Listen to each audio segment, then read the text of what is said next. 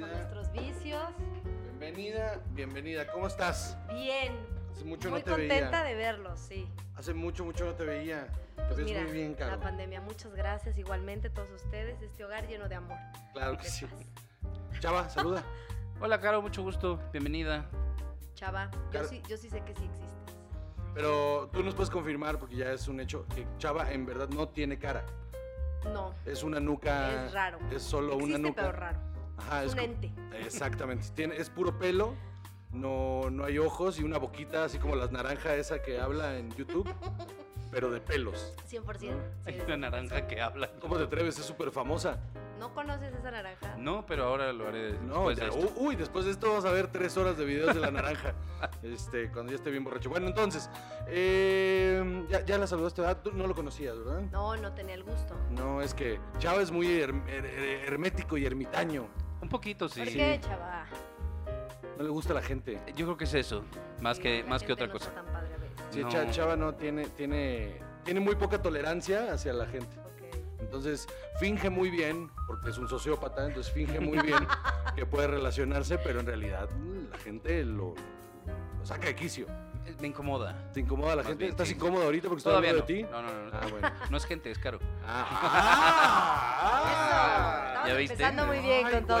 y eso que solo estás tomando té. Imagínate. Imagínate, ¿no? Qué elocuencia, chaval. Hay que ponerte a tomar más té. Muy bien. Bienvenidos a otro episodio de. eh, a otra emisión. ¿Emisión? ¿Podemos decir emisión? Emisión. A otra emisión de Como Rivas hizo un show. Producido por su esposa. Ese es el nombre completo del, Así del es. programa.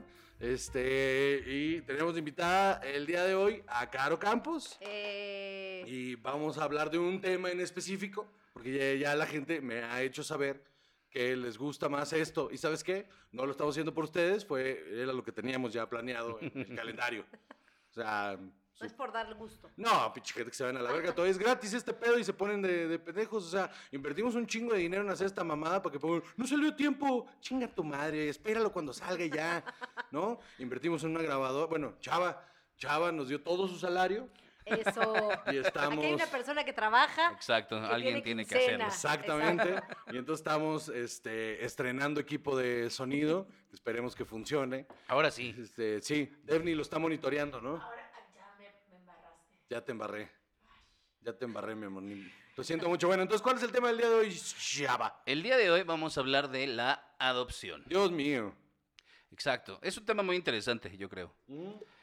Porque ¿Por qué? México es el segundo lugar eh, en número de niños huérfanos en Latinoamérica. Porque siempre somos top 5 de las cosas más feas, cosas man. más de terribles. las cosas culeras siempre Sí. estamos en el 5. Nunca somos eh, número uno en, en seguridad social, número uno en bienestar. En salud. No, no. Número uno en muertes de mujer por per cápita. Número dos de niños sin papás. Así vamos. Número o sea, tres de perros. ¿qué es consecuencia? Que si, lo piensan, que si lo piensan, sí es una consecuencia directa. Matan un chingo de mujeres, hay un chingo de niños huérfanos, ¿no? Tiene un sentido. Qué Sí. triste, pero Está sí. todo coordinadísimo. Todo está relacionado. Número uno en obesidad infantil, número uno en diabetes.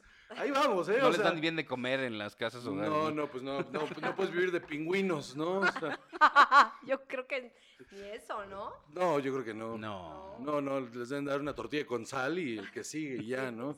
Y si les va bien. Muy bien, chava, sigue. Imagínate, hay, eh, según el INEGI, más de 30 mil niños en orfanatos en este país. Ok. Eso está Es un número muy, muy grande. Sí. Y entre el 2012 y el 2017 hubo 1.247 solicitudes, de las cuales solo 440, que equivale a eh, alrededor del 35%, fueron aceptadas. Ok. Está cañón, ¿no? Está muy cabrón. ¿Por qué? Sí. Eh, eh, ¿Conoces el proceso? O sea, ¿sabes cuál Sí, es el sí. proceso? Sí, sí, sí, ahorita, ahori- ahorita vamos a eso.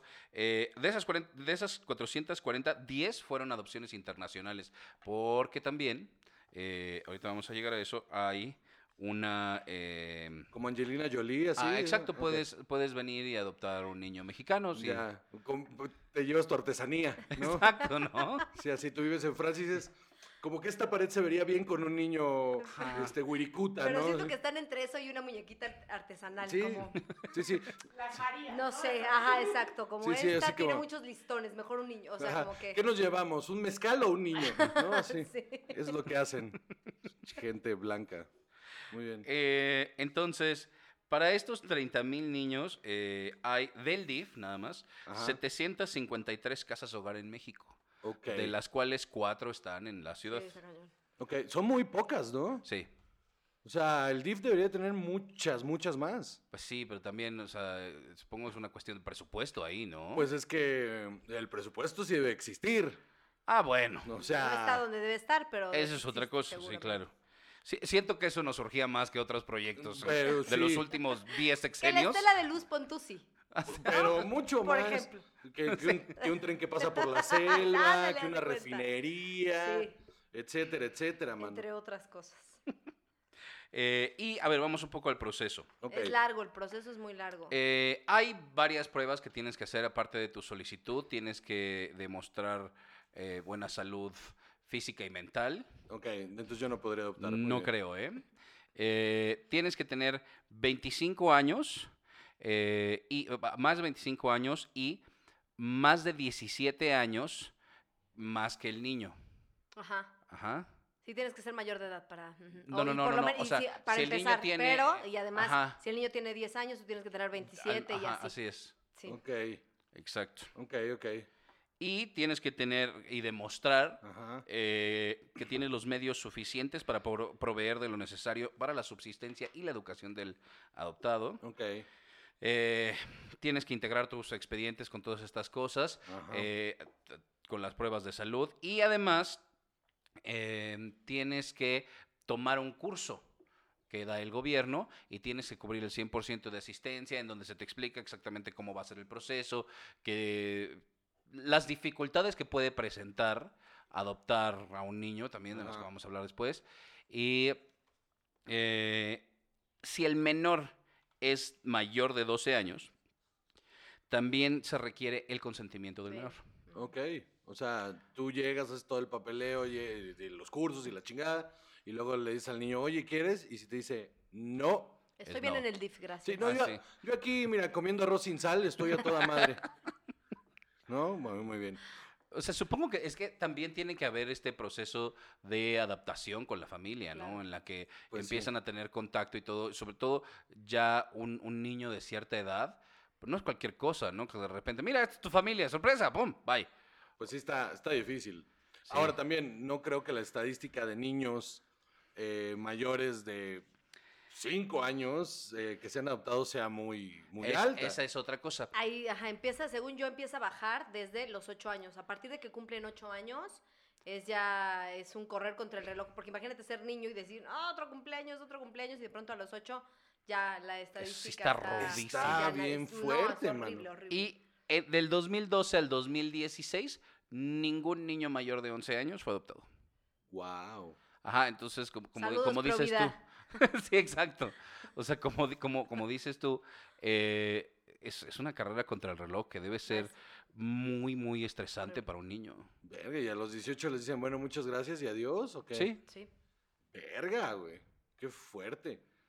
Qué fuerte. O sea, y también dependiendo de la casa hogar donde estén, de- porque hay unas en donde sí les dan una educación y todo, Ajá. entonces, pues pueden tener acceso a una Ah, sí, claro. universidad pública, cosas así, pero no es fácil, no es una vida fácil. No, no es una vida fácil. Deberíamos de tener a Alfonso aquí escuchando esto para la próxima vez que no quiera recoger el cuarto. Decirle, te, te- vamos a... Pongan a todos sus hijos a ver esto. Te quedan, do- te, quedan dos, te quedan dos años, mano, porque nadie te quiere adoptar, brother. Yo que tú le iba echando ganas a la Sí. Nada de que no me conecto al online, No, ¿no? no, no, mano. Pongan por favor a sus hijos a ver este episodio para que digan, ah, Para que les metan miedo en sus corazones. Si ya tienen 10, le dicen, Mm. todavía, Ya todavía alcanzas. Ajá. Muy bien. Y este, de los tipos de ah, adopción que hay en México, hay adopción simple, en la que se establece una relación de derechos y obligaciones, pero no de parentesco. Ok. Ajá. Luego hay la adopción plena, en la que el adoptado se incorpora completamente a la familia. Ok. Entonces, como, o sea, digamos, es tal cual como si fuera un hijo biológico. Ok. Eh, y hay eh, instancias para, como decíamos ahorita, adopción internacional, que es decir, que pueden venir, eh, que tú puedes ir a otro lado para adoptar niños, como Ajá. mexicano puedes ir a otro lado para adoptar niños y traerlos, Ajá. o adopción por extranjeros, que es que haya extranjeros que puedan venir aquí a vivir a casa de Angelina Jolie, como dices. Ok, muy bien. Entonces, No le voy vayas a decir eso a Alfonso, porque esa sí le va a parecer Sí, una mejor idea. Sí, Sí, va a sí, sí, decir, es un momento. ¿puedo tener una mejor vida? ¿Te imaginas O sea, la ¿hay más? ¿hay más que esto? Creo que Alfonso está demasiado blanco para entrar en la casa. Era, justo lo que yo no es estaba una pensando. minoría, no es una no, minoría. tiene un apellido alemán ahí, yo creo que no, o sea... No y- es exótico. sí, no, ajá, no, es, no se ve exótico. Me, me imagino si habrá, si habrá familias de chinos que vienen a adoptar niños mexicanos, Está- estaría cagado, ¿no? Así como... Y le ponen nombre chino. Entonces se parece a... Así se parece a Alfonso, pero se llama... eh, Juan- Gonpaun. eh, Sí.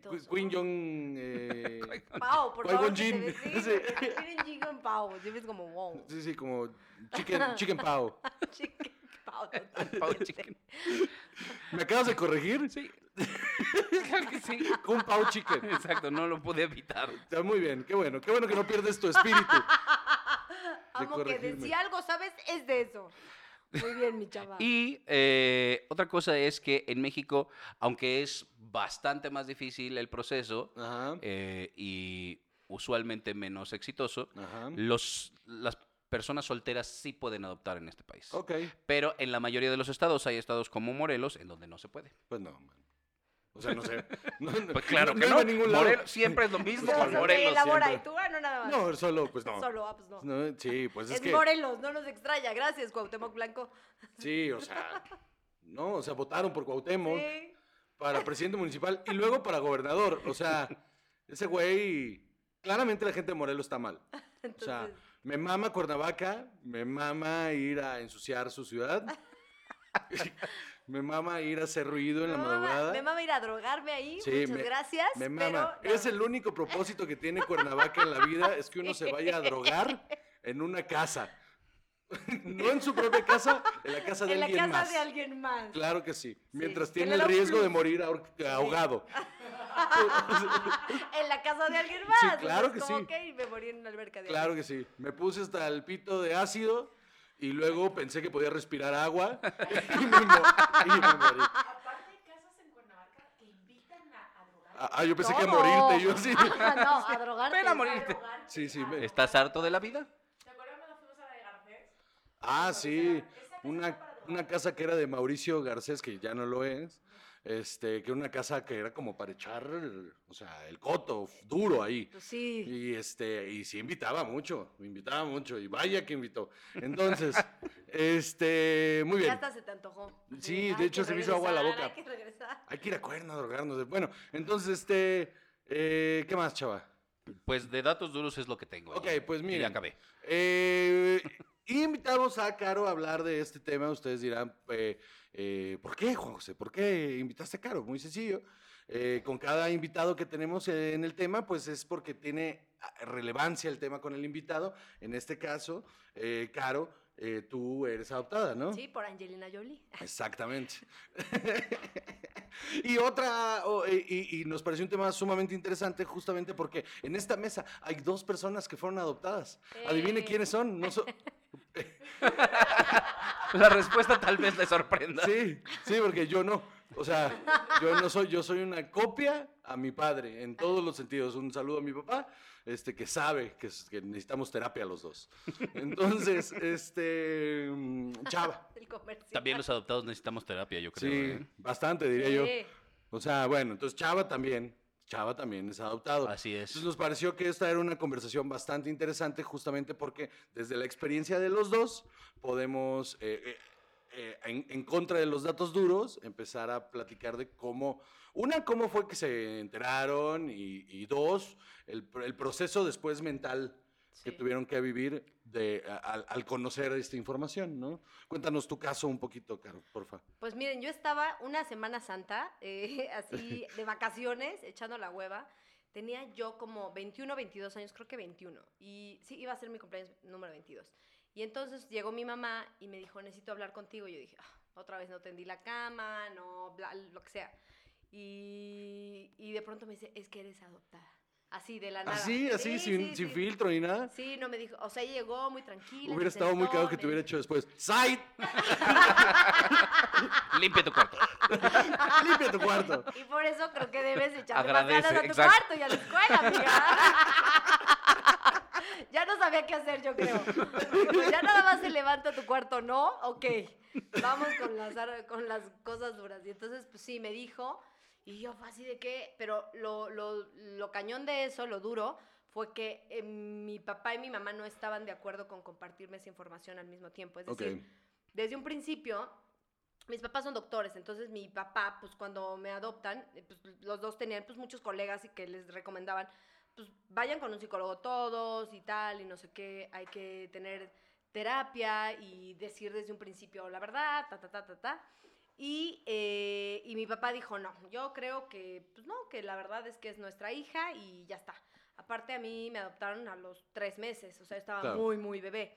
Entonces, este, pues sí, vamos, a- quedamos en eso, sí, quedamos en eso y de pronto para mi mamá sí fue un proceso mucho más complicado, que sabía toda la gente, de hecho tengo un chiste de stand-up ahí en una rutina, en donde cuento que sí, o sea, sabían mis vecinos, sabían mis primos, sabían la escuela, sabían todos, menos yo, ¿no? Y entonces, pues para mi mamá sentía que en cualquier momento, ¿no? Si me enojaba con una primita, si el tío un día estaba pedo o cualquier cosa, algo podía pasar o me podían buscar mis verdaderos padres, no sé. Para ella fue más complicado y de pronto ya no pudo más y me dijo, entonces me dijo, oye, pues eres adoptada, no sé qué. Entonces yo salí y dije, yo no vi focos rojos porque además me parezco mucho a mi abuela materna, y lo cual es pues raro, ¿no? Cumplimos, o sea, el- cumplimos el mismo día, físicamente nos parecemos, eh, en carácter nos parecíamos muchísimo, entonces yo no vi así como que focos rojos, aunque después dije, bueno, toda mi familia es muy fit. Y yo era la única, yo era la única que le echaba, la- le entraba los chetos y yo dije, qué raro, pero bueno, seguro así pasa, y siempre hay uno en cada familia. Y no, y entonces fui y, y, pues fui con mi papá, cuando me dice eso mi mamá, voy, estaba mi papá en la casa y le digo, oye, es que no sé qué, y mi papá, no, no, no es que mi papá y mi mamá discuten.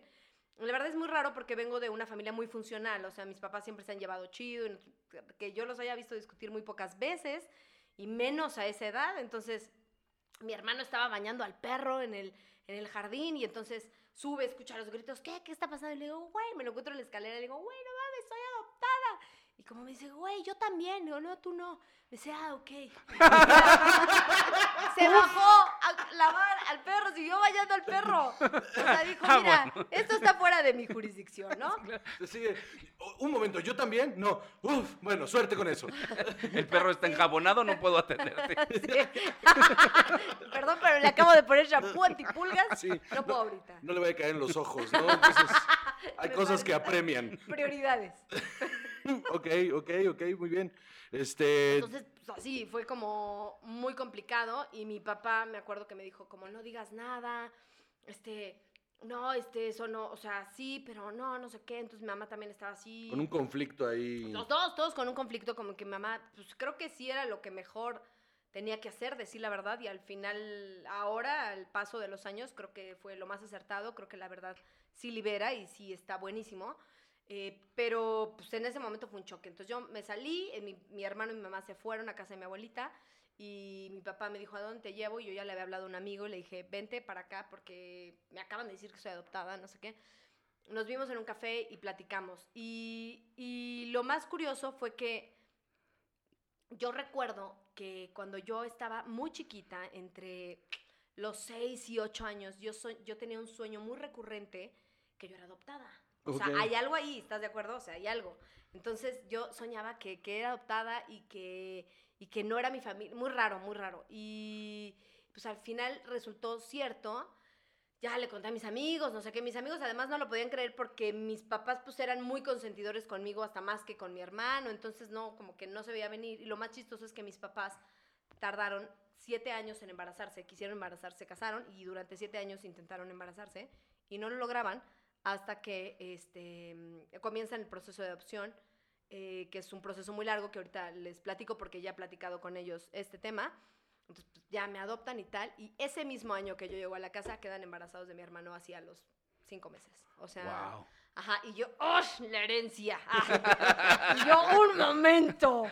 No que había fallas en el sistema de raíz y no, no había fallas. Ese, ese- esa misma historia también le sucedió a, A René Sosa. a René Sosa, justamente, que es Justo. también un comediante que justamente adoptaron, eh, lo intentaron mucho tiempo, adoptaron y eh, despuésito que adoptaron, pues dijeron, pues es que ya no se puede, pues no podemos tener hijos y toma la que nace la niña. Sí. Un saludo, un Sí, a saludo. María, que es una princesa. Amor. Sí, Ese- e- esa familia está de sí, huevos. están bien padres. Este, sí, un saludo a ellos. Este, Y- di- chava.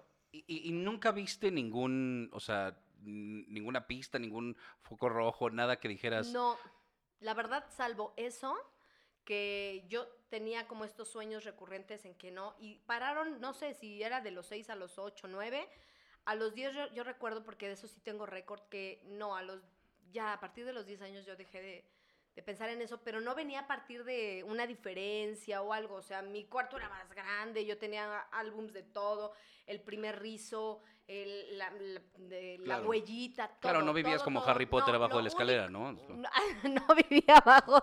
Y yo, ¿pero por qué dormir en el cuarto de servicio? ¿Por qué me piden que haga el quehacer? No, y y le- me y- pagan. Le decían, tienes, al final tienes tu baño propio. o sea, y tu entrada independiente es de la cocina, ¿no? O sea, El sonido de la lavadora te arrulla. Solo podía entrar a la cocina y ya, pero yo lo veía bien porque había tele. Sí, o sea, yo veo ventajas. Yo veía ventajas. Entonces, no, la verdad no lo vi venir y además sí me parecía mucho a mi abuelita y el resto de mi familia pues también era muy de, ah, la familia no sé qué, pero lo que sí entras es en una crisis de identidad terrible. No sé si a ti te pasó, chava, pero yo no, yo no pude ver espejos, yo creo que un año.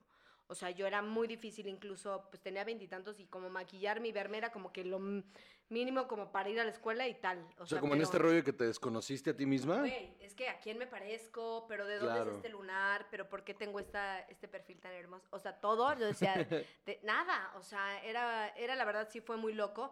Fui a terapia, obviamente. O sea, yo sí dije, yo no voy a poder esto sola porque me causaba mucho, mucho tema. Y pues ya después, pues fue como mi mamá tratar de hablar más del tema de ver, te voy a contar cómo estuvo.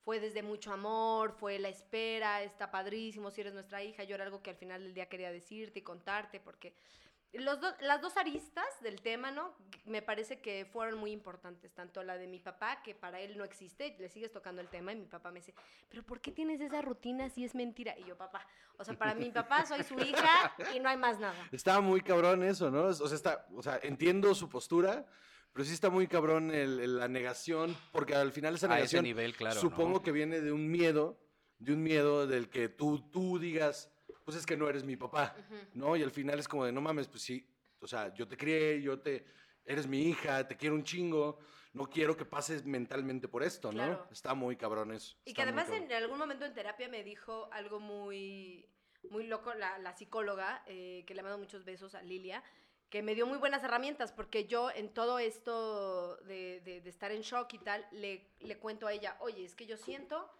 que pues lo, lo que era irreemplazable es que me dieran la vida, ¿no? Y me dijo, pues no, porque ahí está que lo irreemplazable realmente era que, Como la que crianza, la crianza, porque... El amor incondicional. Ajá, exacto. Entonces me dijo ahí, yo creo que tuve, estuve dos años en terapia y me dijo, no te vas a caer porque las llevas 21 años en una familia súper funcional, en un matrimonio que estaba muy seguro de que querían que fuera su hija, de que estuvieras bien, con tu hermano te llevas bien. O sea, no te vas a caer, pero esto te va a desestructurar y sí fue un tema, un- fue, fue un año de mucha oscuridad eh, interna, mucha. Qué Fue- cabrón. Fue, doloroso, fue muy doloroso. No me imagino ese proceso, eh, ni, ni poquito. Pero ¿sabes quién sí? ¿Quién? Chava, cuéntanos de tu experiencia, Manuel. Por favor. Bueno, yo igual no, nunca tuve ninguna eh, noción de que esto pudiera ser. Eh, igual, Juan conoce perfectamente bien a mi familia y tú me ves junto a ellos y no, no desentono para nada, me veo como... como- Idéntico como a su mamá. Ajá, Sí, me parezco un idéntico montón su a mi mamá, sí, claro que sí. Idéntico a su Wow, mamá. sí pasa, es que sí pasa. Entonces, eh, y, y vaya, o sea, ma- más allá de, de los manerismos y, y todas esas Porque cosas mamá que, que cara. adoptas de... Exacto. Su mamá también es una Mi, mi mamá, exacto. Yo creo que por eso fue ahí donde hubo ese El clic ahí, el ¿no? clic que dijo este, este niño sin Este cara. niño sin cara. Eh, y entonces yo eh, me la pasaba encerrado en mi cuarto con la puerta cerrada y no quería hablar con nadie. Te digo que la gente no me encanta. Ya sé, yo también. ¿Ves? Ha de ser del... Bueno, esa vez cuando me dijeron. Ah, no, ¿Tú él ya de- desde No, no, no, yo desde Tú siempre. siempre. Yo toda la Ah, vida. Ah, ok. Y entonces, este, yo, yo vivía... Entonces es súper normal, chava, ¿verdad? Pues mira, eh, y luego. yo vivía en casa de mis abuelitos porque cuando yo tenía ocho años mi papá falleció. Entonces, eh, ahí estábamos en casa de mis abuelitos y todos los miércoles iban unos primos de mi abuelito a comer con mi abuelita.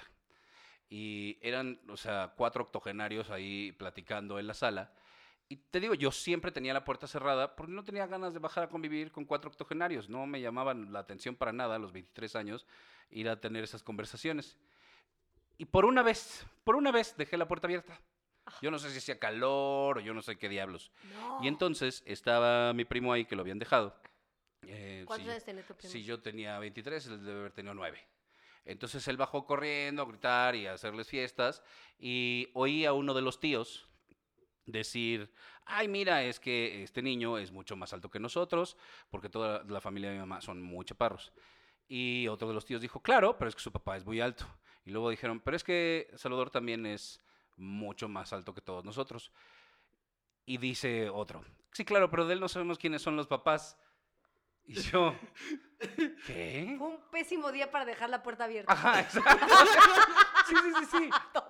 Porque además si yo no hubiera dejado esa puerta abierta ese día, o sea, yo a la fecha no sabría este dato. Ajá. Entonces dije, qué cosa más extraña. Y estaba platicando con una amiga por Messenger, yo no sé qué cosas se usaba en aquel entonces. Y le digo, no vas a creer lo que acabo de escuchar, esto. Y me dice, ay, no, ¿cómo crees? Por supuesto que no, pues si te pareces un montón a tu mamá. Yo ya sé. Y me dice, no, no, no, mira. Y hay, o sea, ya sabes esta onda de, es que si tú tienes los lóbulos así y tus papás así, entonces tú los podrías tener así. Y pues ya no macho. Bueno, ¿y qué tipo de sangre eres tú? No, pues Ah, es que yo caray. soy O negativo. ¿Y tus papás? No, pues mi papá creo que era positivo. No, pues no, no, no, no pega.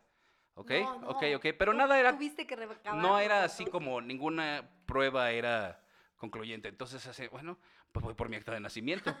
¿No? Que esa es otra cosa, ¿no? O sea, voy, tomo mi acta de nacimiento y digo, pero es que aquí no dice nada, ¿no? Y fue cuando empecé a encontrar discrepancias y datos ahí extraños. Y uno de ellos fue que eh, el hospital donde me registraron, mm, o sea, la, la delegación era diferente. Estaba yo registrado en Coyoacán, pero el hospital era de otra delegación. Estaba raro. Y luego vi que mi acta de nacimiento es de marzo del 85. Y yo nací este, en, octubre del güey. 84. Entonces, rarísimo. Ya para los 80 es muy, muy raro que un Solo niño lo mejor, ¿eh? registres a los seis meses. Está, o sea, está cabrón, ¿no? No, O sea, ningún niño te tardan tanto tiempo en registrarlo ya, desde, o sea, los 80 Y imposible. tuvo un momento. Ajá, exacto. Entonces yo dije, úchale, esto está complicado, ¿Pero ¿no? qué sentías, chava? Pues al principio nada más estaba muy extrañado y, y sorprendido. Y la verdad, una, había una parte de mí que decía, no, esto puede ser, esto es, esto es ridículo, ¿no? O sea, eh, este tipo de cosas no suceden. Ajá, e- estas historias no son reales. Ajá, ¿no? estas historias no son reales. Esto lo lees en internet o algo así. ¿eh? Tú con razón me caga la gente. Sí, exacto. Todos en mi familia son bien sociables y yo no. Y entonces, este, dije, bueno, pero en mi casa las confrontaciones no se dan. No funciona. Hacemos lo posible Por evadir eh, el tema. por evadir los temas o por darles la vuelta. Entonces, eh, lo único que se me ocurrió, lejos de plantarme enfrente de mi mamá y preguntarle, oye, ¿qué pedo con esto? Fue, eh, fíjate que una de mis compañeras de la escuela de cine está haciendo una onda de videoarte y necesita fotos de todos nosotros, así a diferentes edades, hasta llegar a bebés y nuestras mamás embarazadas. Ese fue mi plan. Eh, y le dije, y Juan ya le dio, y tal, ya le dio, ya todos, entonces nada más le falto yo. Y entonces mi mamá estaba cenando, bueno, ya no sabía ni dónde. Bueno, es que, mira, fíjate que cuando nos mudamos. no, ¿Dónde porque. esas es que esas. mm, es que yo no. mm, porque ¿Sabes la- qué esas hubiera fotos. estado mm, increíble? Perdón que te interrumpa, que tu mamá hubiera dicho, claro que hay un momento con una Polaroid desechable, con lo que traía puesto, se pusieron a foto. Ah, caray, acabo de encontrar esta. Y tu mamá, un momento, estás vestida igualito. Siempre me ha gustado Claro, este sí. delantal. este vestido es el- mi Este favorito. Es mi favorito desde los 80, hijos. Por eso lo uso tanto, me recuerda este momento dorado. De cuando estaba embarazada. Y ve el cojín, ya todo mal, güey. estoy yo a un lado de ti, mamá, en la foto. Esa es mi mano ahí. ¿Qué está pasando, Dios mío? Y entonces se puso muy nerviosa y muy no. incómoda. Y ya dije, va, va, va, ya. Lo dejamos ahí. Me dijo, "Eh, no, déjame ver. Se acabó la cena. Me subo a ver la tele y como a los 10 minutos sube vuelta loca. Pero, pero vuelta loca furiosa. Furiosa, desquiciada. Y me dice, además, es que yo no tengo tiempo de estar buscando fotografías. Y fíjate que además, a mí no me gusta que me tomen fotos. Y menos toda gorda embarazada. ¿Cómo crees? ¿Cómo crees que yo voy a traer esas fotos? Y a mí me vas a estar pidiendo cosas. Yo tengo muchas cosas que hacer. Y, pero, pero, pero, ¿qué te pasa? O sea, pero tranquilo, ok. Pues no, yo le digo que no y ya.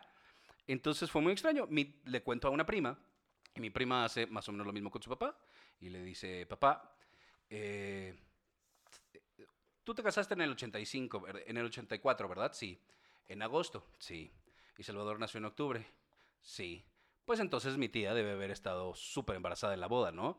Eh, mm, fíjate que no creo, no, ni se le notaba. No, no, no, no. O sea, agosto, octubre, ya. O sea, ya se te nota, se te nota, a huevo. Sí, siete meses. Sobre todo sea, mi mamá siendo tan pequeña, ¿no? Entonces decimos que no. Y tu papá, un momento, iba por una Polaroid así de otra vez, señor. Sí, todos a boda, todos boda. Tú Boda, agarra boda. unas flores. Sí. Y entonces, este, a la semana siguiente mi prima fue y nos estábamos platicando de esto y mi mamá y mi tío se fueron. Yo creo que a hablar del tema de, pues este, este, este tema ya se Esta bomba descubrió. va a Ajá. explotar. Y se fueron mucho tiempo y mi prima y yo, como estábamos en casa de mis abuelitos, estábamos sacando, lo- tratando de buscar los álbumes de fotos de la boda de sus papás.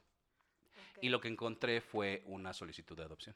y Ay, los Dios. papeles y toda la onda. Tú sí eres el meme, que estás tratando de encontrar así un Pokémon y encuentras una solicitud. de Exactamente, así, así tal cual. Y esa es la historia. Ya después este, lo hablé con mi mamá. Mi mamá, eh, te digo que la confrontación no se nos da. Eh, para mi mamá no es un tema que se hable. O sea, yo creo que solo con ella solo he tenido esa conversación ese día. Se me dio muy poca información al respecto. Ujú. Y he agarrado pedacitos de otras cosas que me han contado una prima que es mucho más grande que yo, otra tía, solo pedacitos. Pero no Está tengo muy- ninguna información real de, de nada de esto. Está muy cabrón porque hay, hay, hay unas cosas muy locas este, de esa información que se ha ido recabando y que hemos ido como recapitulando. Ajá, así. exacto. Claro, porque tú ya eres su amigo y tú también así, ya siendo No, así. claro que sí, el aparte- FBI así. Y No, la- aparte, claro, cuando me, cuando me dijo él, yo empecé como a hacer conjeturas de todo y dije, wow, y entonces íbamos obteniendo más información y mediante íbamos investigando y obteniendo más información, solo las cosas se iban poniendo más locas, Ajá. mucho más locas. Ajá, exacto. Entonces, Entonces, estuvo, estuvo muy, muy loco. Pero bueno, ahorita continuamos con, con eh, eh, historias engarzadas con José Covarrubias. este, aquí, alguien me puso el otro día que poco a poco me está convirtiendo en Marta de baile con este programa. Y este, y pues ahí vamos, ¿no? De hecho, estamos fumando en cabina. Este, espero que nadie esté embarazada. Muy bien. Eh, no importa, adoptamos después. muy bien. Bueno, adopta, entonces, eh, ahorita regresamos, vámonos un corte. Eso, Go. Gracias por cortar, mano. Muchas gracias por cortar, ¿eh? Está ahí el sonidista ahí dándole con todo. Este, ¿todo bien, Caro? ¿Estás, estás bien? ¿Todo chido? Muy- No, muchas no, gracias. yo estoy súper bien. Sí. Este, mm, ¿qué sigue? Dame en línea. Eh, lo que seguía. Dime, mi amor, que perdón, ahorita me dices. ¿Qué falla ahí, mi amor? ¿De ahí? ¿Qué, qué, qué está fallando? A ver, solo, ok. ¿Qué cosa? Ok, bueno, muchas gracias. Muchas gracias, ingeniero. Gracias. Gracias, ya el ingeniero en audio ya, ya nos dio su aporte. Este, años y años estudiando esto para que lleguen y me digan, eso está mal. Ya volvimos, claro que sí. Muy bien, este, seguimos aquí eh, hablando, ¿no? Eh, en, eh, aquí con este, con, eh, ¿cómo se llama? ¿Cómo se llamaba? Nino Canún. Eh, ¡Qué horror! Estamos aquí, ah, seguimos hablando en el programa de Nino Canún eh, sobre el tema de la adopción. Entonces, Chava, cuéntanos, ¿qué, qué tema sigue? Bueno, pues ahora hay que hablar un poco de lo que puede significar adoptar un hijo, ¿no? También para los padres, porque, Claro. o sea, tú dices que tu, tu papá no le gusta hablar del tema, pero tu mamá algún día te ha expresado, o sea, ¿cómo sí, fue? Sí, la verdad es que yo agradezco muchísimo que mi mamá fue bastante comunicativa y después de un proceso pues difícil y tal, y tomé terapia y todo, ya me, me- yo estaba también abierta, porque no solo son los papás, sino que uno también no está tan abierto de que te cuenten todo porque se vuelve más real. Y al final del día, yo lo primero, recuerdo que no solo esta crisis de, de identidad me invadió completamente, sino también el tema de nada de lo que tengo es mío.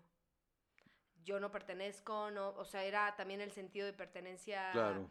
era todo muy difícil. Entonces, mi mamá me contó como, como el proceso y me dijo, bueno, nosotros te conocimos, nosotros íbamos y pedíamos que por favor ya tu- este, pues, quedar embarazados. Luego no pasaba y entonces ya queríamos eh, adoptar porque sin duda queríamos ser padres y han sido excelentes padres. Entonces, sí, hay gente que se le da y ellos se les, se les dio muy bien. Y entonces sí tenían mucha conciencia, tenían muchas herramientas para, para adoptar un bebé. Y entonces me dijeron, bueno, te adoptamos. Bueno, les llegó una llamada y, eh, y les dijeron, acaba de llegar una niña que nació el 17 de abril y mi mamá lo vio como señal. Porque mi abuelita, la que les cuento que me parezco mucho, nació el mismo día y dijo, perfecto, esa es mi hija. Pero está súper enferma de bronconeumonía, está súper grave. De hecho, ha pasado poco tiempo en el DIF, ha pasado más tiempo en hospitales. Ok. Porque aunque usted, usted no lo crea, yo estaba enfermiza, era muy flaquita, todo mal. Ya después me dieron un chingo de comer. Pero, sí. Y entonces fueron, me conocieron y dijeron, sí, 100%, estamos on board, sí, lo queremos hacer. Y entonces pasan otros tres meses de ir diario a verme, diario a bañarme, diario a, a conocerme, a alimentarme, a todo. Y, y ahí pues ya se crea un vínculo pues, ya también muy importante entre ellos y yo. Y me cuentan que una vez ellos habían operado a mi abuelo, a mi abuelo materno, y entonces no pudieron ir, faltaron un día, pidieron, metieron los papeles y todo, porque además cabe mencionar que pues si el proceso es muy largo y luego donde la gente que está interesada en adoptar se echa para atrás, es porque el proceso es, es largo y es difícil. ok. Y mm, van, me ven todos los días, excepto ese que operaban a mi abuelo, y, este, y dicen que yo al día siguiente estaba súper emputada. Así, yo no quería ya nada. Me veían por un lado de la cunita y me volteaba de un lado, y luego me venían del otro lado y yo me volteaba del otro lado. Y entonces, y yo todavía poniéndome mis moños. Y yo, amiga, te van a adoptar dos doctores. Yo creo que debes tranquilizarte un Con poco, tu ¿eh? mejor cara. Con tu mejor cara, sí, porque sabes, hay varios niños. Y además, no solo eso, sino que para ellos era duro que habían varios niños que ya estaban grandes, lo que hablábamos de 5, 6 años, 4 años, que ya tenían noción que venían gente a ver qué onda y a adoptar. Y que había una niña en particular, como de 6 años, que decía, no, no, no, llévame a mí, llévame a mí. Y que cuando me sacaban como a, a solear o a dar un paseo o algo, me trataba de jalar la, la mantita o algo porque la niña decía, no, que me lleven a mí porque ella pues ya era una niña. O sea, eso Claro. también desgarrador. Es que esa nos queríamos llevar a todos. Esa parte está bien dura, porque justo yo cuando eh, la primera chamba que hice de, de cine en mi vida fue un documental eh, sobre una casa hogar en Sonora. Este, entonces cuando fuimos a, a filmar la parte de, de la casa hogar, hubo un momento en el que me tuve que salir a, a respi- se me dejé de respirar porque empecé a entrar en pánico de- de cómo estaba la situación con los niños más grandes. Los niños de entre 6 y, y 8 años, que ya tenían plena conciencia de, de- de quiénes son, era súper duro, Sí. súper duro, porque se te acercaban y yo estaba, pues yo era el asistente de dirección, entonces yo estaba ahí como haciendo mi chamba con mi tablita y de repente llegaba un niño y se te abrazaba de la pierna y te, y te empezaba a decir, este, llévame, llévame. Y yo así de, me empecé a partir durísimo, no, no sabía qué hacer y entonces los mismos de la casa hogar como que nos decían, oigan, este, va a sonar culero, pero tienen que ser muy fríos. O sea, porque si ustedes empiezan a portarse con, con- como con mucho acercamiento, les pueden dar la idea errónea y, y no ilusionen al niño. Claro. Y, pues, ay, aparte yo tenía 21, 22 años y estaba como todo apachurrado ahí. Y luego de en, en otro momento en el que estábamos filmando el comedor, se sientan todos los niños a comer y estábamos filmando el comedor y de repente estamos pasando la cámara entre, entre las mesas y cuando estamos pasando entre las mesas están todos comiendo y cantando y de repente uno de la nada se suelta a llorar. Pero de la nada, están todos cantando y el niño de repente suelta la cuchara, voltea a ver el plato y empieza a llorar. Llorar así desconsolado. Y todos nos volteábamos a ver, porque aparte fue un silencio así horrible. Y todos nos volteábamos a ver con cara de, ay, apaga la cámara, o sea, apaga la cámara, esto no está chido, ¿no? O sea, Y sí, apagamos cámara y nos hicimos todos para atrás, pero de repente sí llegó alguien del, del- de la casa hogar y lo levantó y lo cargó y se lo llevó y empezaron a hablar con él. eh, como a decirle, pues mira, pues es un día más y estamos todos juntos y somos una gran familia y bla, bla, bla. Yo en ese momento me tuve que salir del lugar. No, no reanudamos filmación como en media hora. Porque yo no podía respirar. Estaba atrás de la camioneta de producción eh, en, en shock. En shock completo de Claro. que, que verga esa es la realidad de, de estos niños que están a tres kilómetros de, de donde yo vivo con todos los lujos del mundo. Este, y donde yo crecí con, con fines de semana de, ay papá, chica tu madre, ¿por qué todos mis amigos y yo nos vamos a ir en el yate? ¿Por qué no me puedes dar más varo? ¿Por qué tengo que terminar los 18 hoyos para que me paguen? Ajá, sí, así como Samuel García, ¿no? Ándale, no, hombre, yo chambeaba bien duro. Sí, ajá, oye, papá, no mames, o sea, y de repente como que me tuve un shock, un, un choque cultural durísimo y, y, y ahí empecé como a, como a valorar mucho más este rollo de, ok, bueno, pues mis papás me pudieron haber dado en adopción, brother, o sea, y aquí andamos, ¿eh? Y nos odiamos todos y aún así vivimos juntos. Esto eh, eh, te cam- me cambió la perspectiva de cómo veía a mis papás, muy, muy cabrón. Completamente. Y por supuesto que esto también presenta complicaciones para, para los niños y para los padres, porque como dicen nosotros encajamos muy bien en nuestras familias, tanto que nunca lo supimos, Sí, que no eh, lo sospechábamos. pero hay casos donde es perfectamente evidente Claro. que un niño es adoptado, ¿no? Entonces, Eh, eh, perdón, antes de entrar a eso, rápido. Em, yo creo, yo creo que, y esta es mi experiencia como papá, ¿no? Yo creo que em, este proceso, esta decisión de voy a traer una vida a mi hogar, a que sea parte de mi círculo y a que sea mi, mi hijo, requiere mm, eh, mucha conciencia, mucho trabajo de pareja, mucho, incluso de soltero, mucho trabajo psicológico y de, de en saber de qué va a ser padre, o sea, por lo menos informarte lo más que puedes, porque yo tengo uno, ¿no? De seis años, que hay días donde lo quiero aventar por el balcón, o sea, y es mío y es mi sangre y lo amo y, y- y es, es, es producto de una decisión a conciencia que, que hicimos Daphne y yo. Y aún así, es bien difícil el día a día, ¿no? Entonces, tener en cuenta eso en la cabeza, como que es que esta decisión conlleva muchísima responsabilidad, no solo económica, sino emocional, Sí. que hay que tomar en cuenta bien cabrón. Devni y yo hemos hablado muchas veces de que si algún día tomáramos la decisión de tener un segundo hijo, que lo veo bastante, bastante difícil que suceda, sería cuando Alfonso ya tenga la edad suficiente para que no esté en casa y, y- y adoptaríamos un niño. O sea, no volveríamos a pasar por, por, por el embarazo. Aparte de esa edad ya no, ya no, ya no se podría. Este, pero sí, o sea, si fuéramos a traer a alguien más a casa sería a un niño que adoptáramos. Y aún así lo hemos pensado tanto de, pero es que estamos dispuestos a darle la vida que nosotros creemos que es la mejor vida que le podemos dar. Es, es muy, es un tema muy, muy, muy complicado. Mm. Es un sacrificio Es enorme, complejo. porque cuando te vuelves padre, te vuelves padre. O sea, tu vida es alrededor de ser Y la padre. prioridad es eso. Es la prioridad del niño. Entonces el hecho de, dec- de decidir, voy a traer a un niño a la casa eh, y le voy a dar todo lo que a mí me dieron o mejor, lo que sea, Claro. es, el, es un sacrificio tan cabrón que todo mi respeto a, a todas las personas que han decidido eh, adoptar en, en- en su vida, porque de verdad eh, eh, yo, yo no, no me, por, por lo menos ahorita no me veo haciéndolo. Está muy, muy, muy cabrón. Yo creo. ¿no? Sí.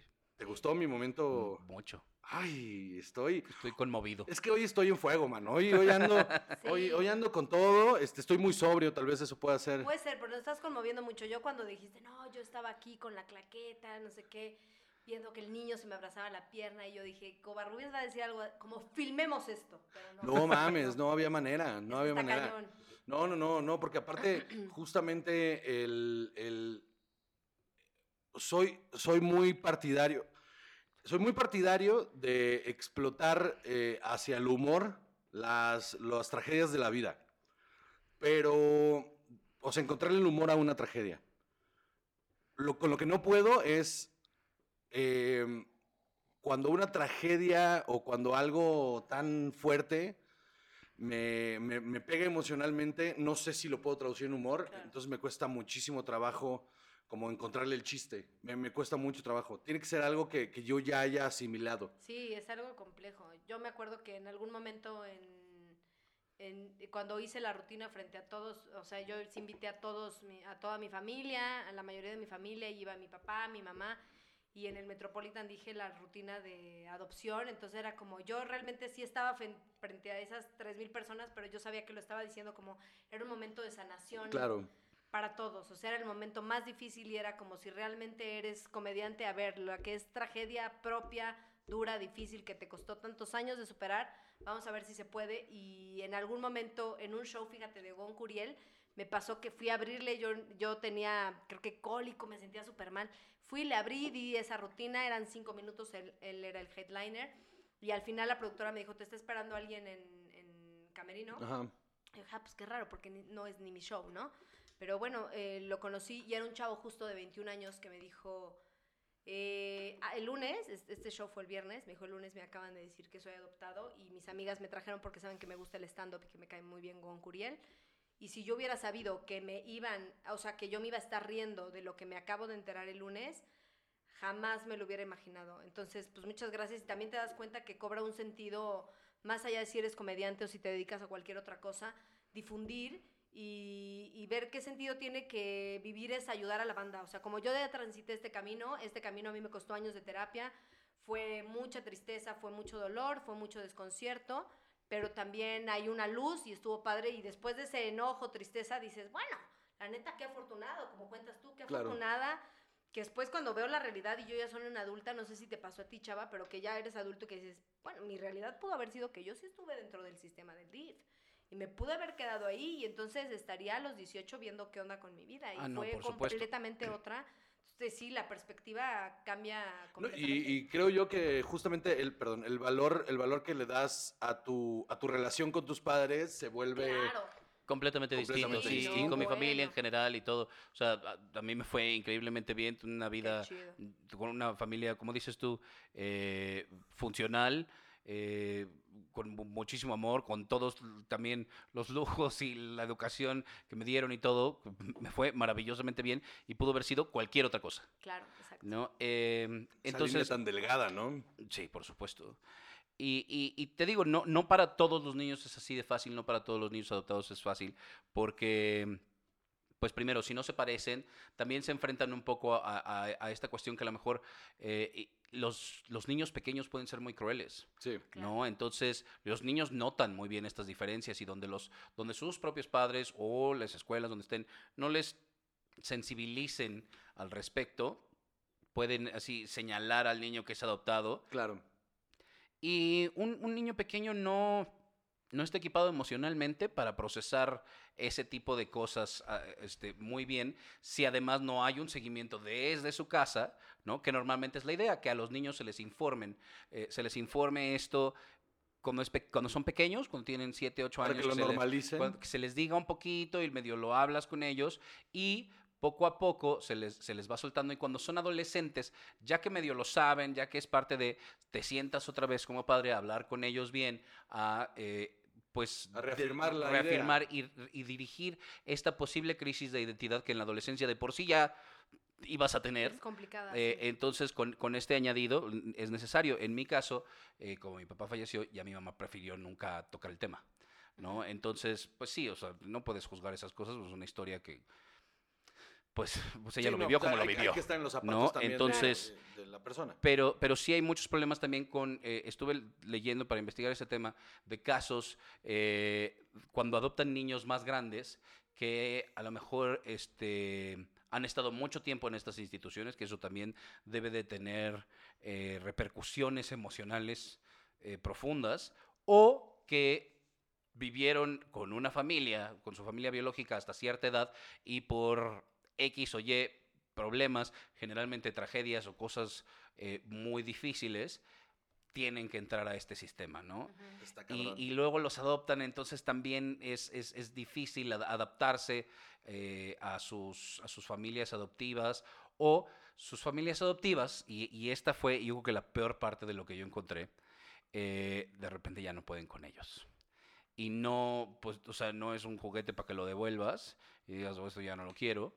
Y en Estados Unidos hubo un caso en el 2012 de chats y grupos de, de- de redes sociales y en, en internet que se intercambiaban niños. Tú ponías un letrero, eh, un letrero, un anuncio eh, en el que decías, pues tengo un niño de tales y cuales características. sí, mamón. sí, sí, sí, sí, está espantoso. Fue una investigación de Reuters eh, y decían, pues ya no podemos por esto y por esto y por esto. Y entonces otros padres que no estaban pudiendo adoptar por las vías eh, legales, tradicionales o Sí, apropiadas, ajá. ajá, em, decían, pues nosotros. Y, y entonces los intercambiaban y, y se firmaba un documento de transferencia de la... eh, ¿Paternidad? pues no exactamente de la paternidad, de la custodia más bien. Y entonces ya, y se los llevaban. What? Como el que adopta un gatito en Instagram. Ajá. Espantoso. Entonces tú, hubo que, o sea, hubo una operación completa este, en la que se empezaron a cerrar. Yahoo empezó a ayudar a cerrar todos los grupos que había en sus plataformas en las que todas estas cosas estaban sucediendo, porque eh, igual había muchas familias que tenían las mejores intenciones, si quieres, pero también era muy fácil que eso cruzara a otra, a otra cosa. Y como no había un intercambio de dinero, no calificaba en ese momento como tráfico. Pero, Pero sí es- es, ¿no? O sea, en esencia, sí. Es tráfico de personas, es Está- trata de blancas. Es, es- es una historia de terror espantosa. Lees el artículo y te quieres morir. Y por eso no me gusta la gente, te digo. Qué horror, mano. Espantoso. Wow. Y, y entonces, o sea, creo que también, eh, eh, como dijiste hace rato, es, es una decisión tan fuerte eh, tener un hijo de entrada, Sí, ¿no? Eh, que implica un compromiso de toda la vida, claro que sí. ¿no? Idealmente por el resto de tu vida, por lo pronto.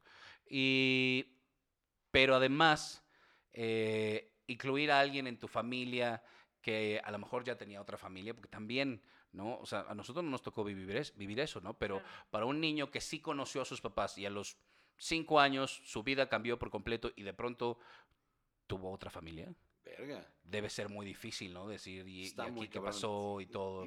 Y, y es donde me da un montón de coraje todas estas marchas pro vida, Ah, todos estos pedos de que eh, la familia tradicional y la chingada es como de, brother, o sea, ponte en los zapatos de toda esta gente, no, no seas egoísta y creas que tienes la respuesta a todo porque tu, tu deidad de, o, o- o los textos de tu, de tu, de tu iglesia dicen que, que así tienen que ser las cosas.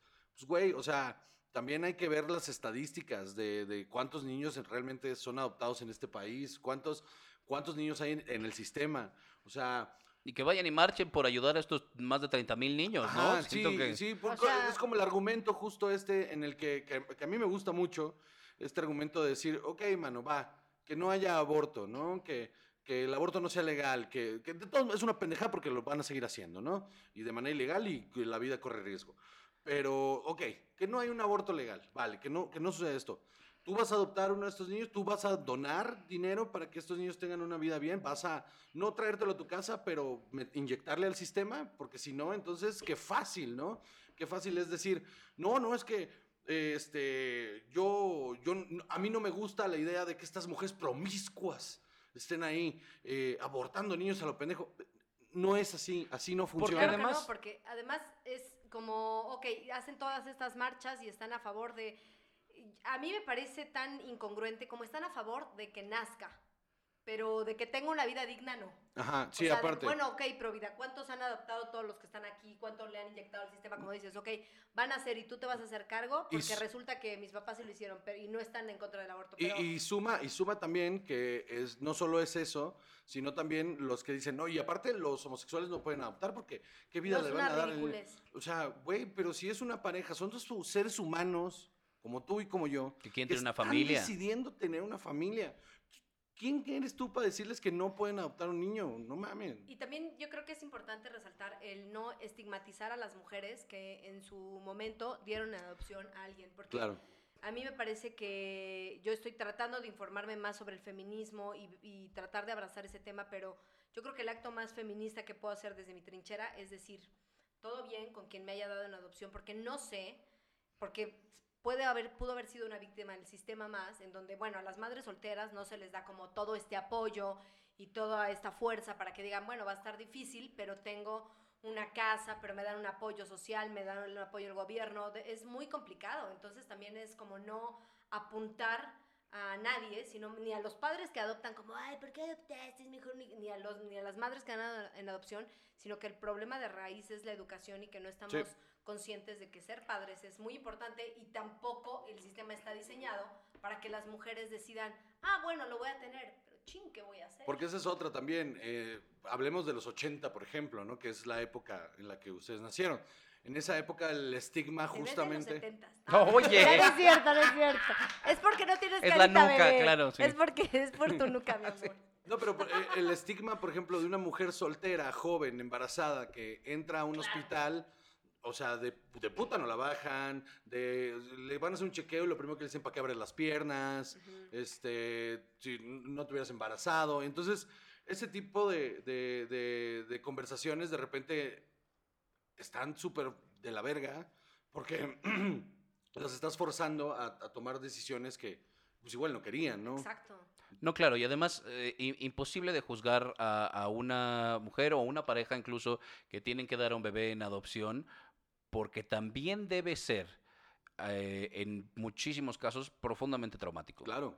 ¿no? Decir, eh, llevar un embarazo a, a término y, y es todos los cuidados que tener, eh, que estar embarazado implica y, y- y creo que es inevitable la conexión emocional que se crea ahí y después, y ya se fue, esta persona que cuidé nueve meses, pues ya, y ya se fue y ya nunca va a ser parte de mi vida. También debe de tener, o sea, igual que para, para una persona adoptada, eh, ciertas consideraciones de decir, bueno, ¿y yo quién soy? No sé qué. Pues también para una madre decir, ¿y dónde estará? Y ojalá que esté bien, y, y ojalá que se haya tomado la decisión correcta. Debe ser una cosa muy, muy dura. Cabrón. Después de la clase social que estés, al final si hay un niño en adopción, es que el sistema le falló a todos. Claro. Exacto. Desde Sí. la que desde Exacto. todo, Es- todo Sí, sí. falló. Sí, es, es un, es un tema bastante complejo, ¿no? Está muy cabrón. Este, ¿Algo más que tengamos por ahí? Muy Yo bien. quiero hacer una pregunta, Chava. Oye, Chava, tú nunca, o sea, tú nunca pensaste dónde están mis papás, ¿eran ricos? que me lleven, no. Tenemos una, teo- tenemos Era una yo la única teoría. persona que va de show en show. Cuando voy a, a dar show a algún estado de la República, les juro, Quizás está mi mamá acá. se- se- seré la dueña de esta hacienda en donde estoy dando este show privado. Te lo juro que yo quiero ser la dueña. O a la Angélica Rivera, ¿no? ¿No te ha pasado? Un poco sí. Fue- es una de las partes que es un tema, porque justamente cuando, mira, esta es una de las cosas más divertidas que, que pudieron haber sucedido alrededor de este tema. Chava es una, desde que lo conozco, es, es el, el, el, el- ¿cómo se llama? El capitalino más capitalino del mundo. Ama y adora ser de la Ciudad de México y es un orgullo para él ser de la Ciudad de Sí, México y siempre se ha burlado, pues yo soy de Sonora, entonces siempre se burlaba de, ay, es que los provincianos y los provincianos y que no sé qué. Y entonces en la investigación de, bueno, pues que de dónde vienes, nos enteramos que Chava nació en Guadalajara. Exacto. Exactamente, así. es. Así salió. No Híjole, qué el- bonita el- forma El día que nos enteramos, 20 minutos seguidos yo lloraba de la risa Claro, de estarle diciendo, claro. eres jalisquillo, mano. Eres tapatío, le vas Así al pasó. Atlas. Dicen de los zapatillos, no, ya, Sí, le decía. ¿le, le vas al Atlas o a las Chivas? Tienes que tomar una decisión ahí, ¿no? Los leones negros. Tienes- Oye, qué loco. Los tecos ya no existen, mano. O sea, le tienes que echar ganas ahí a decidir cuál es tu equipo. Ahora tu Ah, identidad. A replantear toda mi Claro identidad, sí. exacto. Sí, sí, no, las tortas ahogadas, chava. O sea, toda su vida. No, no, no, y fue divertidísimo porque justamente fuimos una vez al Festival De Cine de Cine Guadalajara. Y, y- y en ese viaje pues tomamos la decisión de, bueno, pues este... Fui al, al Hospicio Cabañas, de donde me adoptaron. Ah, ¿sabes Sí, cuál? Yo también sé. Eh, esto, eh, esto mi mamá nunca lo supo. Bueno, pues espero que no Este- esté viendo este programa. Exacto, sí. Y, y vaya, siento, sí me dieron, sí, claro. ¿Tu mamá eh, se llama Yolanda? Ajá. También mi mamá, creo que somos hermanos. Bueno, no, hay muchísimas Igual fallas no. en esta lógica, pero fue lo que dije. Chava, güey, Sí, ¿qué con- tal que somos hermanos? Ya no ser. podemos coger. Ah, güey. ¿Para qué? Había esa posibilidad y yo, chava, siempre hay esa posibilidad. No, ya lo. Ay, extrañé que se pusiera nervioso. Perdón. Se, se puso súper nervioso. Claro que sí. Estas son las cosas que lo ponen nervioso. Míralo, ya está hasta sudando. Y, y entonces, La, la oreja roja. Se, se le puso la oreja roja ya. También tus primas ya no son tus primas. Siento que tengo más trabajado este tema que tú, ¿eh? Yo tengo dos tíos que dije, ay. ¿No? Qué buena onda. Qué buena onda, porque yo también sí lo planteé. Yo se lo planteé en algún punto. Yo se lo planteé así de, o sea, tu prima, tu prima tampoco era, ¿eh? Y, y solo, solo me decía, cállate, que sí es mi prima. Sí, pero no. Qué cosa más hermosa. Mira, hasta me sudaron los lentes. yo también se me están empañando los lentes. Qué divertido, muy bien. Pues sí, fuimos a Guadalajara justo a, a ver. Ajá, qué y fui a preguntar. eh, básicamente lo que pasó es, me dijeron sí, sí te adoptamos aquí, sí te adoptaron aquí, pero, eh, y yo creo que es como para que lo pienses bien. Fíjate que ahorita tendríamos que buscar tu expediente y nos vamos a tardar. Entonces, si un día regresas a Guadalajara, lo, te buscamos más información.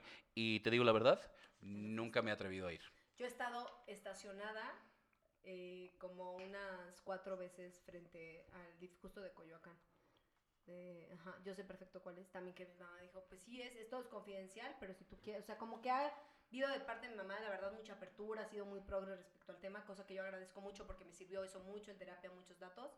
Pero sí, no, no me he atrevido a tocar. Pero yo no me atrevo a tocar no solo por saber mi, mi pasado o de dónde vengo, mi origen o tal, sino porque siento que voy a llegar y voy a abrir una puerta en la que ya no voy a poder dar vuelta atrás por la responsabilidad que me va a invadir. De por sí cada, cada Navidad trato de cooperar y voy con unas niñas y hacemos clases y les doy siempre con, con una casa hogar.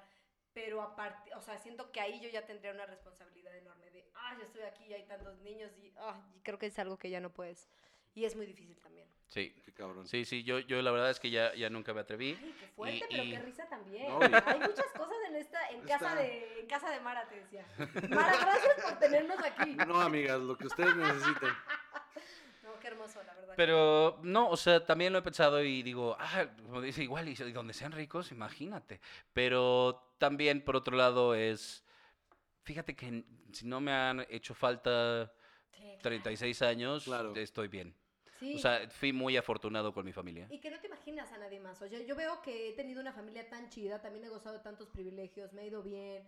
O sea, me han dado todo, vacaciones, lujos, todo. O sea, que digo, la verdad no. Y estoy bien con ellos y son, pues son tus padres. Al final del día yo no veo, o sea, si me presentaran, esta es la foto de, yo diría, ya ni me macharía. O sea, ya Claro. que mi mamá es mi mamá y mi papá es mi papá. Y también qué difícil, ¿no? Imagínate Ay, así, sí. suena, suena el timbre, abren la puerta y, mamá, papá, está cabrón, ¿no? Sí, sí está cabrón. O sea, también para ellos así de, ¿qué? Entonces, sí debe estar. No, no, no, no, yo me deshice de este problema hace 36 ¿Cómo? años.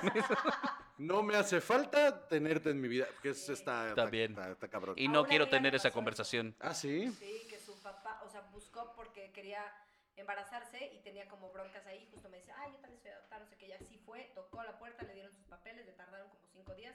Le dieron sus papeles, le dieron dirección, coincidía, o sea, fue, buscó, la mamá ya no vivía, pero el papá le dijo, dude, chill, no sé quién eres, bye, o sea, no. Y entonces ella dijo, ¿a qué fui? Si ella también tiene una familia súper chida, no sé qué. No, me dijo, no, ni el caso. Qué proceso más difícil, man. Sí. Sí. Está cabrón. Muy bien. Pues muy bien, amigos, amigas, amigues, este, todos ustedes que pueden ser o no adoptados, porque no les han dicho. Como Chava, sí, si no se hubiera enterado, hubiera llegado a la vejez, hubiera llegado a la vejez y hubiera dicho, ah, mi sangre. Un día hubiera necesitado un riñón y alguien me hubiera tenido que resolverse eso, ¿eh? Sí, sí, eh, que es lo más cabrón. Está, eh, ese Yo tema- yendo a decir mentiras a todos los médicos que he tenido Sí, en la vida. sí. Porque ese, ese, ese ahorita que apagamos la cámara te voy a contar más. Este, Un saludo a toda la banda que nos está viendo. Muchísimas gracias por escucharnos. Muchas gracias, Caro, por acompañarnos. Eh, no, qué placer, la verdad, que deli estar aquí y creo que es bien importante que, que se difunda este tema. Entonces Claro me que sí. Chingón, Covarrubias. A huevo, qué chingón. Chava, despídete por favor de Caro. Muchas gracias, Caro, por venir a compartir la historia, a comparar anécdotas Y a de adopción. Ya tenemos cosas en común. Y a, Así poner- es. y a ponerlo nervioso un rato. Me lo pusiste súper nervioso. De hecho, eres la persona que más nervioso lo ha puesto. Te llevas el premio. De, de la persona, de hecho, aquí está en edición. Estoy poniendo aquí el premio. El premio. El premio. Tanto gusto le dio que él mismo dijo Sí, que lo iba a hasta poner. yo me acabo de atorar solito porque tengo que editar mañana esto, entonces ahí está. Muy bien. Entonces, este, voy a cortar un momento porque no hicimos lo de la dinámica. Se, se nos olvidó. por- no, porque van a ir datos de los DIF de Ciudad de México. Esa, esa es la, ok. Bueno, entonces es la, el final. Entonces, ah, bueno, pues entonces, mira, Dev lo tiene todo bajo control y yo aquí diciendo tontería y media, ¿verdad? Entonces, muchísimas gracias a todos por escucharnos eh, en Corrobia se hizo un show producido por su esposa. eso. Este, eh, nos acercamos a la recta final de la primera temporada. Y, pues nada, muchas gracias y adiós. Yo soy adoptada. Pero no se saquen de onda, no se saquen de onda, no se sientan mal. No se sientan mal por mí. Siéntanse mal por los chavitos que no adoptaron. Así a la verga, Lulú. Buena suerte vendiendo mazapanes a los 18, perra, me largo. Así mi pañal. pss.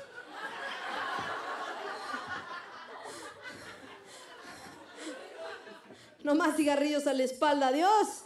Adiós, Lulu. Buena suerte. Así me fui de la casa cuna en la que vivía. Con un chingo de actitudes de chiquita.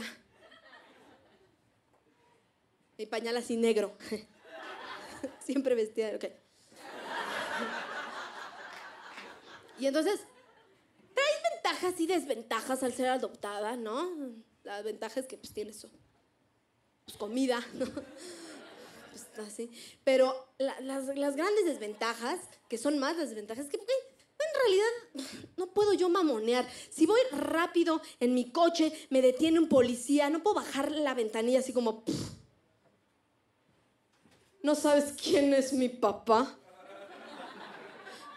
¿La neta no sabes quién es mi papá, güey? Yo no sé, güey, ¿tú sabes quién es mi papá? O tratar de ligarme al poli para salir de esa, no, güey. Porque ¿qué tal si el poli es mi papá? Otra de las grandes desventajas es que, pues, o sea, ir al doctor es una chinga. Preguntas de rutina como, ¿diabetes en la familia? Es como, no, no hay diabetes.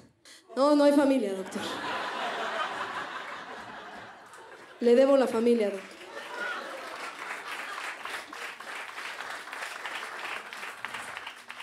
todo cambia a tu alrededor, o sea, ya ves a gente pidiendo limosna, ya siempre das, ¿no? Así como, puede ser familia, puede ser familia.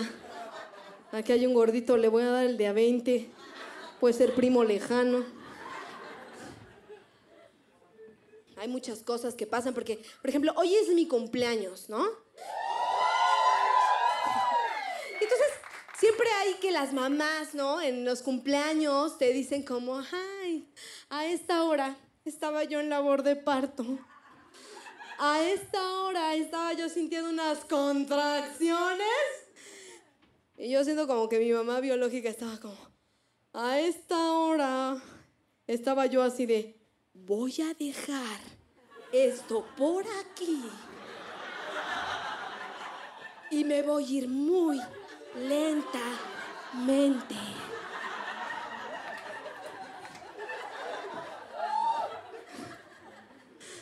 Nunca lo sabremos, pero yo creo que sí fue algo así. Entonces las monjitas me ponían a hacer rompop. Ah, no. Pero estaba yo en eso. Yo crecí en una casa cuna y entonces en la casa cuna pues es todo, todo es difícil, todo es diferente. Pues yo ahí era pues flaquita, enfermiza, infeliz, solitaria. ¿Escucharon eso? Era flaquita, cabrón. Flaquita. Y eso me ha ayudado a ganar muchísimas discusiones con mi mamá. Así como, "Ay, Caro, tiene tu cama. Cállate, mamá. ¿Por qué me adoptaron? ¿Por qué me adoptaron? Era flaquita, mamá, flaquita. Ahorita estaría de moda, mamá. Es como hija, pero te dimos amor, apoyo, una familia, principios. Uy, sí, mamá. Eso es súper sexy, súper sexy.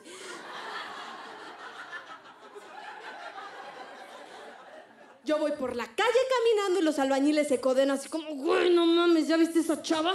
Se ve que tiene unos principios bien firmes, cabrón. Ah, no mames, eso sí me pone, güey. No mames, no mames, no mames, se ve bien sólida de su imagen paterna, cabrón. Eso sí me prende, güey, no como mi vieja la Lulú. Nunca la adoptaron. La conocí vendiendo mazapanes. Pero sé que me tiene que ir bien en la vida. Sé que me tiene que ir bien en la vida porque hay muchos adoptados que cambiaron el rumbo del mundo. Nelson Mandela adoptado, Edgar Allan Poe adoptado, Superman super adoptado. Que me tiene que ir chingón como ellos. Y el adoptado más famoso de todos, Jesús. Sí, porque, güey, o sea, María y José no eran sus verdaderos padres. Eso sí, fue la, la- la adopción más rápida de la historia. Al minuto de inseminados, ¡pum!, ya tenía papás. Yo, yo, cabrón, tuve que aprender a bailar tap para que me adoptaran. A ver, Carito, muéstrales a los señores qué más sabes hacer. Claro que sí. Seguro que hay sol mañana. ¡Quítate, pinche Lulú!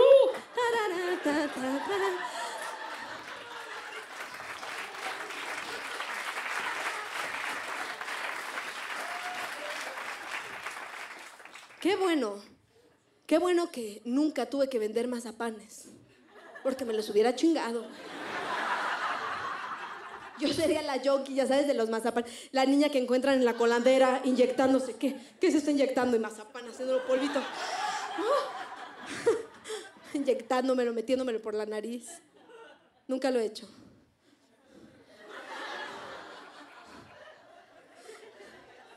Güey, luego eres curioso, ¿no? Así. ¿Ya en serio alguien lo ha hecho? No, ok. No, yo tampoco, o sea, sino que dije, si alguien lo ha hecho, que comparta su experiencia. Pero bueno, no es el caso. Entonces, yo decía, ¿cómo, cómo le habrán dicho a Jesús que era adoptado? ¿Ya sabes? Como, seguro un día la Virgen María llegó y dijo, a ver, a ver, Jesús, hijo, ven, ven, hijo, deja esos clavos ahí, no vaya a ser.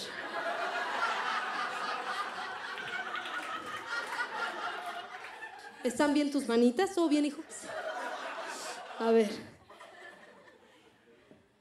Jesús, hijo, eres adoptado. ¿Qué? ¿Adoptado? Cálmate, Jesús, no te azotes. Eso es luego, eso es luego. La Virgen María troleando a Jesús. Desde tiempos ancestrales. Y Jesús así como, güey, no mames, qué mal pedo. Y es como, güey, güey, ¿qué voy a hacer? Y de pronto, güey, le- la Virgen María le dijo, a ver, pero tengo una buena noticia.